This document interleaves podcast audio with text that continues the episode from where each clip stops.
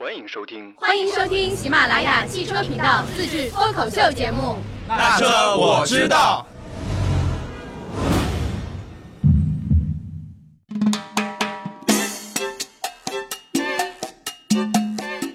大家好，我是范范，欢迎收听本期的那车我知道啊。上周那车我知道有停更一期，为什么呢？是因为我们这里有了一点点小小的变化。这个变化是什么呢？好，我现在有请一位重量级的人物，这个人物以后也会经常在那车的节目里面出现。有请周国顺周老师。哎，大家好，大家可以叫我周老师。那喜马老听众呢，可能在其他的节目里面也听到过我的声音啊。那现在那个，因为之前二姐啊就暂时离开了我们大家庭。对吧？所以节目里面，就像刚刚范范讲的，可能有一个短暂的停更啊。然后这里首先要感谢二姐的过去两年和各位观众的陪伴。然后呢，周老师来了以后呢，我们纳车接下来会做一些改变。原来纳车是一个讲汽车生活的一个节目嘛，那范范和二姐给大家带来了很多的欢乐。那汽车生活还会是我们一个比较主要的一个节目内容。那除了汽车生活以外，我们接下来还会跟大家去聊一些关于品牌的故事。那品牌的故事的话，其实大家知道，很多汽车品牌已经上百年了，大几十年了，在中间发生一些怎么样有趣的事情，可以和大家分享分享。还有就是汽车市场，这两年大家都说汽车市场不太好，那其实汽车市场里面啊，总有人欢喜有人愁嘛。有的品牌可能还卖的挺好的，那为什么卖得好？有的品牌卖的不是特别好，那又是为了什么？那我们也可以给大家分享一些我们的看法、一些见解和大家讨论。那最后一个呢，我们叫内车我知道，对吧？车是我们离不开的一个主题。所以市场上一些热门的车型也会成为我们跟大家讨论的一个主题。如果各位观众希望听哪辆车，想让我们给大家介绍的话，也欢迎留言里面给我们留下来，对吧？我们会选择大家留言里面的热门车型，重点和大家介绍和大家讨论。嗯，好的好的，掌声响起来，欢迎周老师。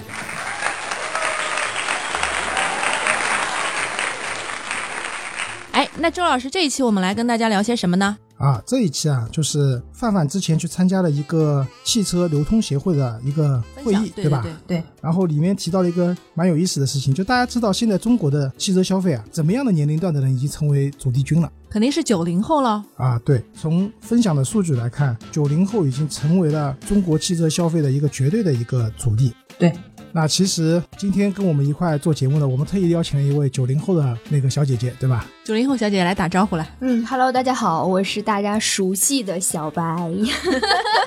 经典笑声又来了。对的，经典笑声又来了，对吧？嗯。其实周老师有点紧张啊，第一次做这个节目，听到小白的笑声以后，我一下子更紧张了，是吧？对，我觉得放松了，我觉得放松了。这样的吗？我的笑声有治疗的功效对，治疗功效。对。哎，小白猜猜看啊，就九零后啊，在中国汽车市场中的消费占比已经达到多少？占比啊，百分之五十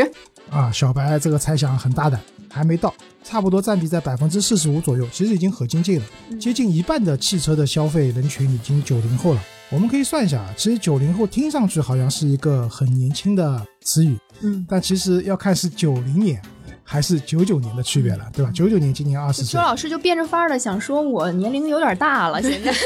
他说你要快进入三十岁了。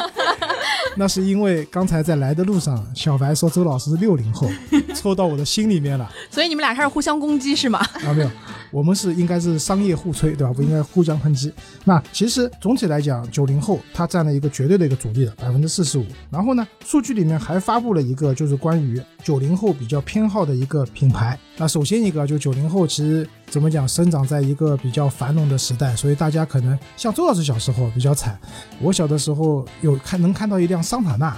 就觉得已经是一个很高级的车子，但对于九零后年轻的用户来讲的话，其实他们从小耳闻目染看到的车子都已经比较好了。嗯，小白可能对，比如说我们讲的那种呃捷达、富康、桑塔纳这种老三件三三件套，我不知道你对这种有没有印象啊？我有印象，因为呃，是在我很小的时候，刚刚接触到有汽车的时候，其实桑塔纳对我的影响还蛮大的，因为可能家庭里面的第一辆车就是桑塔纳，对，然后而且是那种老的桑塔纳，就是普桑，对吧？普桑啊，还有那个桑旅，其实都能看得到，对。嗯、对，小白刚才有个很重要的词，是他很小的时候，对，周老师那个时候已经蛮大了，已经蛮大了，已经有记忆了啊，有记忆了我。嗯、对。啊，所以呃，我我想表达的是，其实九零后因为总体来讲，他们接触到的车子，或者说从小家里面就有车子的嘛，所以他们对车子的起点会比较高，他们会偏好豪华品牌，就是我们传统意义上讲的 BBA 啊，奔驰、宝马、奥迪，甚至路虎、捷豹等等。但是对于真正消费需求来讲的话，可能还会是偏向一个合资品牌，对吧？这里就不卖关子了。其实我们今天这期节目，就像我开头讲的，我们可能更多的是讲一个品牌故事。那是什么呢？九零后比较偏爱本田。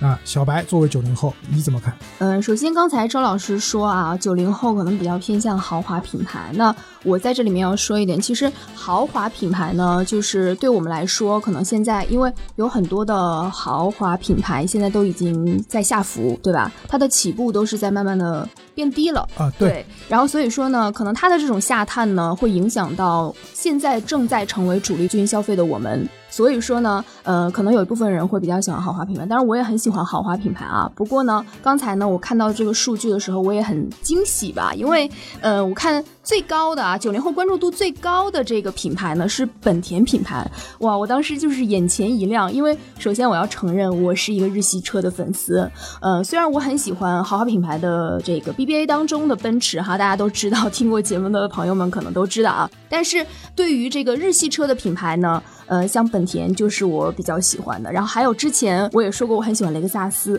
其实为什么会喜欢日系车呢？我觉得啊，有一个原因就是因为我们看动漫看的比较多。比如说像那个头文字 D 啊，然后还有湾岸啊等等之类的这些动漫啊、影视作品和这些东西都是分不开的。所以说日系品牌呢，我都会有几个自己中意的车型吧。因为如果我概括九零后喜欢的车型的话呢，可能大家对于品牌的这种认知是一个比较根据车型来的，对，比较偏重于车型的，而不是说单纯的就是我喜欢这个品牌，我就它的所有的车型我都喜欢，应该不是这个样子。所以，嗯，那我再说一下就。就是刚才所提到的这个单拎出来这个本田的品牌哈，我为什么说自己是一个 Honda 的粉丝呢？这一切都要起源于 Honda 的这个摩托车，因为我对 Honda 的摩托车是非常有执念的。对，因为我特别特别喜欢 Honda 的这个非洲双缸的这款摩托车。嗯，我桌子上还摆了一个模型，对我在这个节目的下面，我可以把这个模型的这个照片放在这个简介当中哈。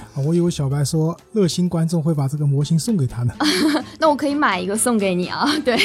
那么呃，之前我也说过，我很喜欢雷克萨斯，喜欢丰田这样的品牌，但是那种喜欢呢，可能大部分原因是因为它这个品牌整体的调性给我的感觉很好，因为我之前也有说过，我非常喜欢这个丰田章男社长的微博以及 ins 哈，呃，但是呢，对于 Honda 呢，我觉得更多的是因为我非常喜欢它的一些车型，还有呢，就是我了解到的一些关于。Honda 关于本田的这个品牌的这个文化，嗯，这就是我对本田整个的这种感觉。我我很同意小白说的，就其实大部分用户喜欢一个品牌，不太会喜欢品牌下面所有的车型，更多的是对它品牌下面的某几款车特别中意，对吧？小白刚刚讲到了摩托车，比如说就是喜欢玩摩托车都知道，那有些人是玩欧洲车的，比如说杜卡迪啊这样的一些品牌，对吧？欧洲车的。然后包括宝马的周老师楼下有一车库里面有一个宝马的摩托车停，常年停在那边也不开，对吧？车主对它的喜爱已经把它供起来了啊。是周老师的吗？不是我，我周老师没有摩托车驾照啊，一直想考，但是一直没有这个勇气去考。然后呢，还有一个就是玩日本的那个摩托车的，对吧？日本的摩托车的话，本田是一个代表，当然我们讲的那个索诺克铃木啊，这些其实都可能是一个呃那个它的代表。那中国有个比较有名的合资的一个本田的摩托车品牌叫五羊本田。可能大家就是说对摩托车比较了解的都知道，其实上海的嘉定有五羊本田的厂在那边的，其实还是不错的。然后刚才讲到喜欢一个车型啊，就是讲到本田的话，有一台车我相信是完全绕不开的，在中国市场，你们知道什么车吗？很多啊，我觉得本田，如果要让我说经典的车型的话，我觉得有很多哎。中国市场里面，中国市场有一台车完全绕不开，那就雅阁。就为什么这样讲？就是，哎，我问你们个问题啊，就是对于加价卖车这件事情，你们怎么看呢？因为我觉得加价呢，要看是什么样的车型。就是说，如果这车的品质足够，就是说我真的很喜欢，我真的很想买它，然后它的这个价值符合它加价的这个区间的话，我觉得 OK。但如果要是说它盲目加价的话，有一些车型可能它卖不上这样的价格，或者在我的心中没有这样的一个价值位置的话，我觉得可能不太行。对。范范呢？我觉得小白的态度很九零后哎。我觉得加价卖车这件事情就是一个愿打一个愿挨的事情。就我喜欢这款车，呃，而且很多人都喜欢这款车，那我加一点价格我买，我心甘情愿，因为为这个钱是我自己从自己钱包里掏出去，而不是说你逼着我来掏的。所以我觉得这个呃行为我是嗯觉得合理存在。嗯，两位的想法，我从我的角度看都比较任性。嗯其实周老师不太接受能够加价卖车的，因为很多时候厂商会比较坏，他定了一个价格看上去还不错的，对吧？那通常做法是入门级的价格比较低那款车它不排产，你买不到，嗯，或者呢就是这些车要加价卖，那我不太能接受这样的一种情况。嗯那么问题的原因在于是什么呢？你们知道在中国市场加价的鼻祖是谁吗？是雅阁是吗？对的，雅阁，当年广州本田合资以后的第一款国产的雅阁，那个时候这代车应该是第六代雅阁，如果我没记错的话，它是加价的鼻祖。就那个时候，大家都会认为雅阁是一台非常好的车子，皮实耐用，对吧？然后外观在那个年代，外观、配置、空间都非常好，它就是一个加价的鼻祖。那讲到这里的话，其实，在介绍整个本田的品牌之前的话，我想跟大家分享一件事情，就是大家有没有听过一句话，叫“买本田是买发动机送车”这件事情？当然，sure，啊，对，所以很多，比如说现在很多人喜欢思域啊，对吧？然后爆改就改装个性，对吧？这些都是可能九零后买车比较关注的一些点。那确实，就本田在发动机的技术上面确实有它独到之处啊。就是这个就要从雅阁这件这辆车说起了。其实第一代的雅阁它是什么时候呢？是从一九七六年到一九八一年的时候，它是生产的第一代雅阁。那个时候雅阁就很出名了。为什么这么讲？就是那个时候它因为要出口到美国市场嘛，其实日本的三大品牌丰田、本田和日产，他们其实都非常重视那个年代的美国市场。但是呢，当时美国市场它有一个叫马吉斯法案，马吉斯法案呢又是美国的空气清洁法中的一个版本，它对车辆的尾气排放。提出了在那个年代来讲是提出了一个非常非常高的要求，它可能是有点像我们现在国六国五之间的切换一样的，国六的标准要比国五严格很多，那个年代就这么概念，所以很多原本进口到美国市场的这些车型啊，一下子。通不过它的这个排放标准，都进不去了。那这个时候，本田啊，它就是有一个技术，当年叫 CVCC。CVCC 呢，它是实现了一个分层燃烧和一个稀薄燃烧的技术。那个年代没有电喷啊，现在我们都是电喷发动机，那个年代都没有电喷的情况下，它靠一个机械的技术就做到了这样的一个分层燃烧和稀薄燃烧，很轻松的通过了当时美国的那个环保法案。所以雅阁那个时候可以说是一战成名。然后，一九八一年到八五年这个时候，第二代雅阁，那第二代雅阁呢，这个时候它有很多第一，比如说它那个年代就是雅阁的第一啊，比如说四档的自动变速箱，现在来看很落后了，对吧？我们现在变速箱最高都到十档了，对吧？我不知道有没有十一档的、十档的。那个时候车子，以前的车子的发动机里面，它每一缸只有两个气门，在那个年代的它的发动机里面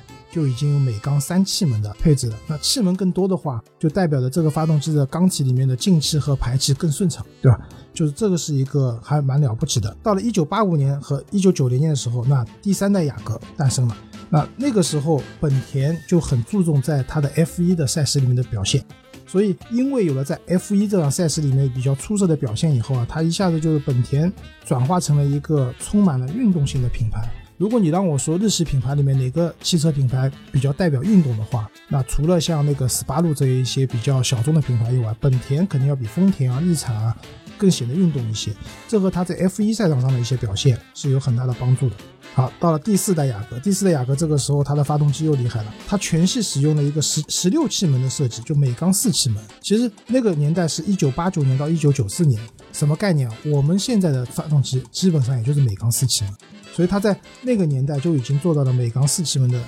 这样的一个发动机的，就是气门的设置，使它的整个发动机的运转啊，然后它的一个平顺性啊，包括动力输出啊，都非常棒。然后到了第五代雅阁，一九九三年到一九九七年，那这个时候的雅阁，它就第一款是搭载了本田的一个看家的技术，叫 VTEC。VTEC 的这样的一个技术，那个时候就搭载在了它的那个发动机上面。本质上是一个很复杂的技术，但简单来讲，就是大家知道，如果一台发动机的标定，它在低转速区域要让获得比较好的扭矩输出或者动力输出的话呢，它必定要损失它在高转速区域的能力。同样，如果是一台高转速的发动机，它在高转速区域里面要有比较强大的动力输出的话呢，低转速又会损失。那 VTEC 的话，它是一个，它是世界上第一个能同时控制气门开闭时间及生成两种不同情况的一个气门控制系统。那简单来讲，就是它可以让本田的发动机不管在高转速区间还是低转速区间，都可以保证一个比较好的动力输出的这样的一个曲线。有点像在那个年代来讲的话，也绝对算得上是个黑科技了。啊，我觉得本田好像跟本田相关“黑科技”这三个字特别多，就不管是在初代的时候，就本田刚刚开始就是嗯成立啊，然后包括推出摩托车啊，家用车啊各方面，包括到现在，好像讲到黑科技，如果讲到日系车品牌，你第一反应就会有本田这两个字。我跟你讲为什么？嗯我在这里面要插一个小插曲，就是因为我之前有了解过，我说我因为喜欢了很多就是相关本田的文化，所以我非常喜欢这个品牌嘛。因为它是一个比较有趣的这样的一个会社，因为我之前关注它是因为就是测个毕业之后，其实签署第一份 offer 就是广汽本田的工程师，那么但是因为爱情哈，放弃了这个 offer，哎呦，狗粮吃了吃了，那个这个就是题外话了啊。但是他在这个初期的这个阶段的时候是需要实习的。那我印象最深的就是他说本田工厂里面环保做的特别好，因为刚才周老师也说到了，就是说他在这个车型上的这个环保做的非常的好哈。但是其实他在整个厂子里面的这个环保做的也非常好的，就是说他排水沟里面可以养鱼，就是证明他是这个排放是基本上无毒无害的。那么这是一个我觉得还蛮有趣的一个点。然后再就是呢，我之前了解过本田和丰田不一样的地方是，就是从本田宗一郎开始。它就是不允许本田以家族世袭的方式来接管社长的位置，而和这个丰田是不太一样的。因为丰田它是好像你看它的那个社长的列表当中，好像很多都是叫丰田什么什么的。就是爸爸退位，儿子上台，儿子退位，孙子上台，对吧？对，所以但是 Honda 这个品牌呢，它一直都是以技术为中心，然后能者优先的这样的一个方式，所以我觉得。Honda 之所以会有这样的一些黑科技，当然我不是说丰田不好哈，因为我也是一个丰田的粉丝。对，嗯、我只是说，呃，Honda 会有这样的这么多的黑科技，我觉得它可能是一个，因为它是非常在意这个技术的一个品牌。对，好，然后第六代雅阁是一九九七年到二零零二年，那个时候呢，就刚才已经提到了，正式合资的形式进入中国市场了。然后就是它上市的中国上市一年的时候，一台那个时候的一台车二三十万，其实，在就是两千年初的时候，其实算是蛮贵的价格了。但它中国市场一年就卖出了三万多辆，这是一个非常大的一个数字。就是它从进入中国到二零零二年第六代那个车型停产的时候，一共累计卖了十三万辆车。这是雅阁其实在中国市场就是合资的 B 级车里面一个非常厉害的数字。然后接下来到了一个转折点了，就是第七代雅阁。第七代雅阁它是二零零二年到二零零八年在中国市场上市的。那个时候呢，它也有很多黑科技的，比如说那个原来叫 VTEC，它前面加了一个 iVTEC，对吧？使这台发动机具备了反制式的一个设计，直接点火的设计。然后呢，它还有三点零 V 六的排量，并且带有闭缸功能的。就现在就是大排量的车子嘛，当它就是那个低功耗行驶的时候，其实是可以它关闭它一半的发动机气缸，以达到省油的目的。但是我想说的转折点不是这个，而是在零三年的时候发生了一件很严重的事情，就导致了大家开始认识到一件就是或者说认为一件事情，日系车不安全。是什么事情呢？零三年的时候，杭州发生了一件婚礼门的事情。当时主婚车是一辆雅阁，发生了车祸以后断裂了，然后这是一个蛮惨的事情啊。就是我们不追究这个事情怎么发生的，但是确实这个事情发生了以后，网络上铺天盖地，那个时候网络没有现在那么发达，但是比如那个时候上海有宽带山，对吧？类似这样的一些网站，就抛出了这样一些现场的照片啊，怎么样？然后日系车不安全的这种说法，也是从那个时候开始的。然后呢，雅阁逐步逐步，其实在中国市场最成功的雅阁，要我说应该是第八代雅阁。第八代雅阁的时时候是零八年到一三年，那个时候就是有一个比较著名的说法叫雅凯之争，什么意思啊？就雅阁和凯美瑞之争。因为凯美瑞在没有合资那个国产之前，在中国市场它的名字叫佳美，佳美是一台口碑非常好的车。然后当时那个凯美瑞也国产了，然后雅阁也国产，然后这两台车在中级车市场的争夺是非常激烈的。呃，甚至我们常见的一些帕萨特什么都被他们甩在后面了，对吧？第八代雅阁是二零零八年到二零一三年，然后比较尴尬的是第九代，第九代呢，第八代之后，从二零一六年开始，一直到第十代雅阁上之前，比较尴尬的一个，它的上市时间也不是很长，然后它的改变也不是很大。其实第九代雅阁大家可能对它的印象不是特别深，一直到现在的第十代雅阁，二零一八年上市的，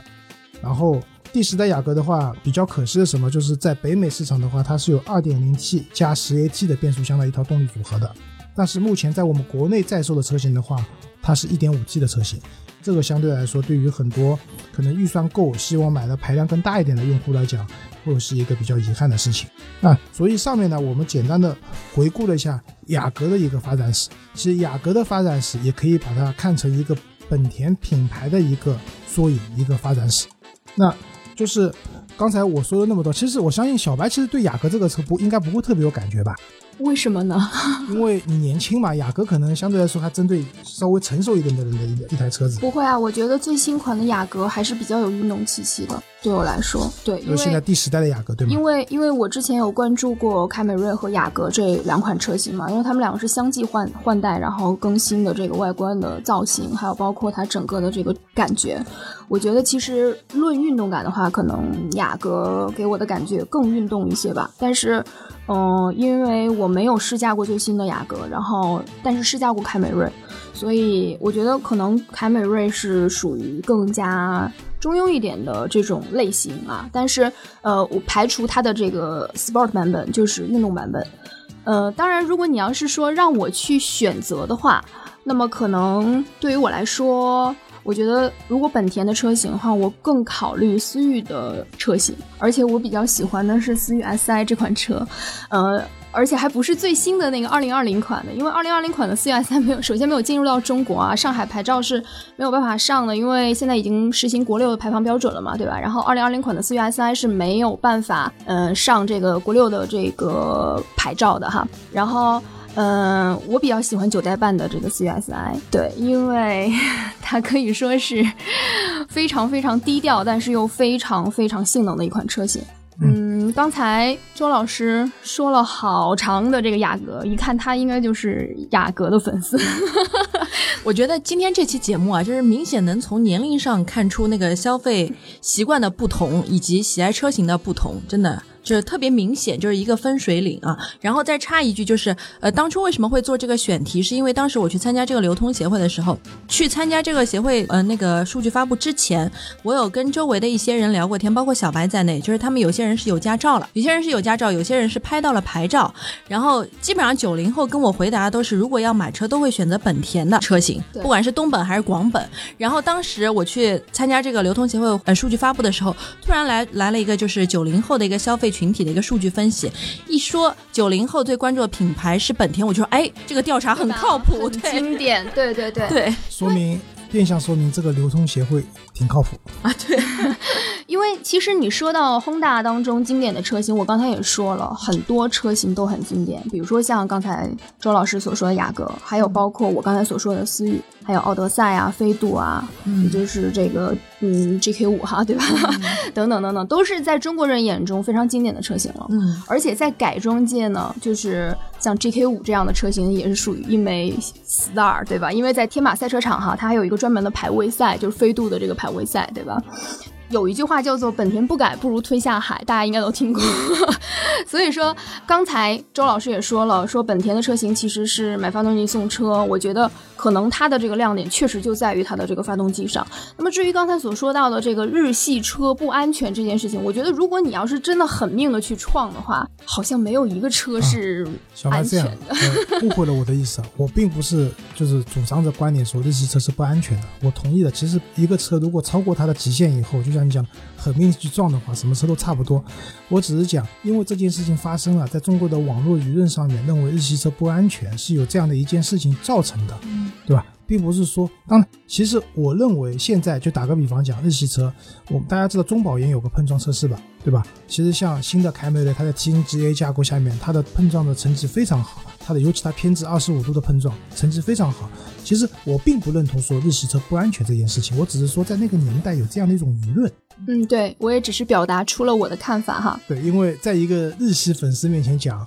不安全，没有不能容忍的，对吧？我觉得是这样的，就是我虽然作为几个品牌的粉丝，但是我并不觉得就是所有的车型就一定是全好的才能是好的，因为我觉得其实不完美的东西才是完美的。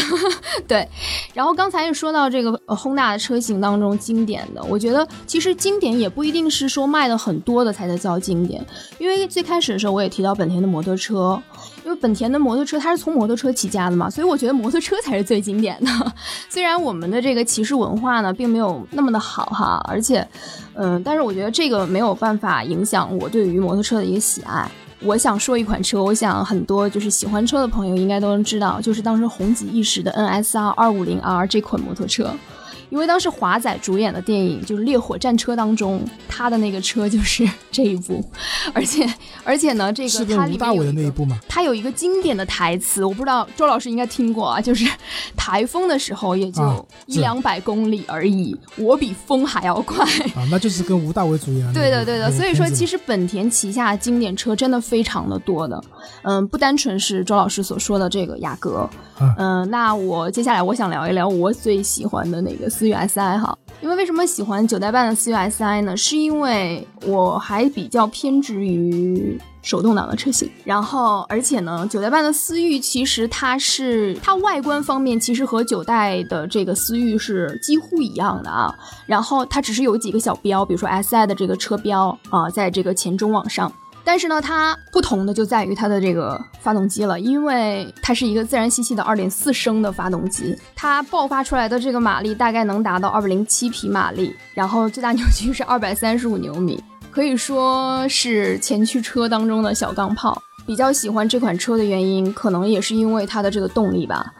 而且呢，再一个就是，我觉得它经典就经典在于它有一个 a v t e c 的一个指示灯六盏，很像一个赛车的感觉。对，因为你在就是地板油踩到它的这个七千二百转左右的时候，它这六个六盏红色的那个灯珠就会亮起来，然后就断油。其实就是它的爆 tech，所谓的那个爆 tech 啊，对，然后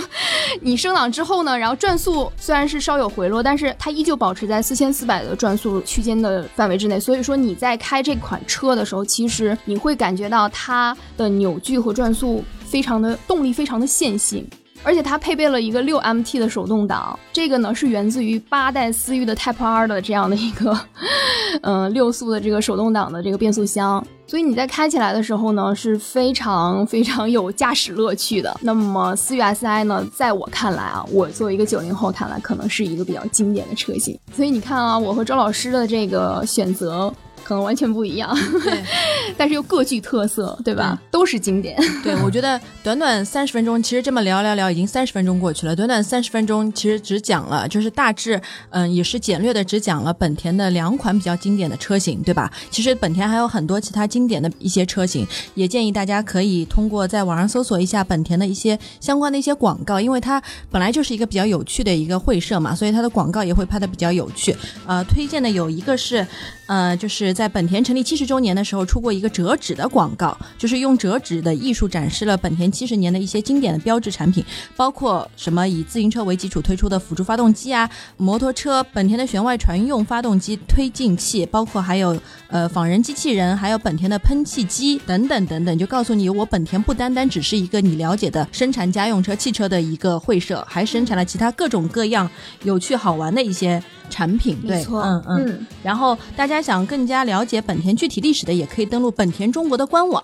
它里面有一个选项，就是你可以在线参观本田在日本茂木的一个博物馆，它是一个三百六十度全景 VR 的，就里面有本田展出的家用车、摩托车和赛车一些经典的车型，嗯，及它的一些相关的介绍，这个我们节目里面就不再一一赘述了。嗯嗯嗯，我觉得啊，这一次的这个节目，我们可以给大家来一个开放性的话题，因为我们今天聊到了本田品牌，对吧？其实并不是说这是一期植入的节目哈。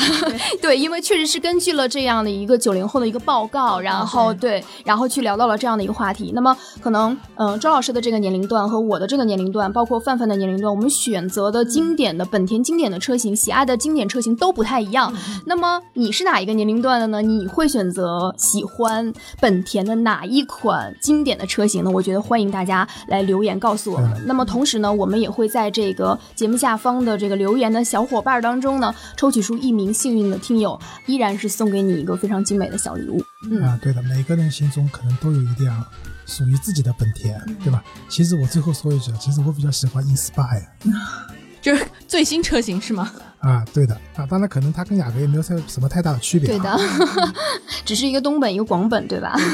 然后我还要给那个加一句，就是我觉得本田在中国的呃消费者口碑里面还是属于比较不错的，就是它打的基础比较好。就是我觉得可能就是二零零零年开始吧，就感觉你只要买本田，你就是一个懂车的人，就会有这种感觉。比如说我那时候，他是技术控嘛，对对对对对，就会包括我刚开始嗯就是工作的时候，我周围有一个姑娘，她买的是思域。域，然后还有的是买的斯铂瑞。虽然这些就是包括斯铂瑞，后来它的其实销量也没有那么那么的大，但是感觉好像我买了一款本田的车，我就会是一个别人眼中懂车的人啊、就这种感觉。对，哎，其实我还要再补充一句啊，呃，那么在这个节目下方留言的朋友当中呢，我觉得，嗯，不一定非得要说本田的车型哈，也可以说一下你觉得你心目当中经典的车型是哪一款，对，然后和我们进行一个留言互动分享。那么同时我们也会抽出这样的一个小伙伴哈，然后送给你一个有趣的小礼物。嗯嗯，好，感谢大家收听，拜拜。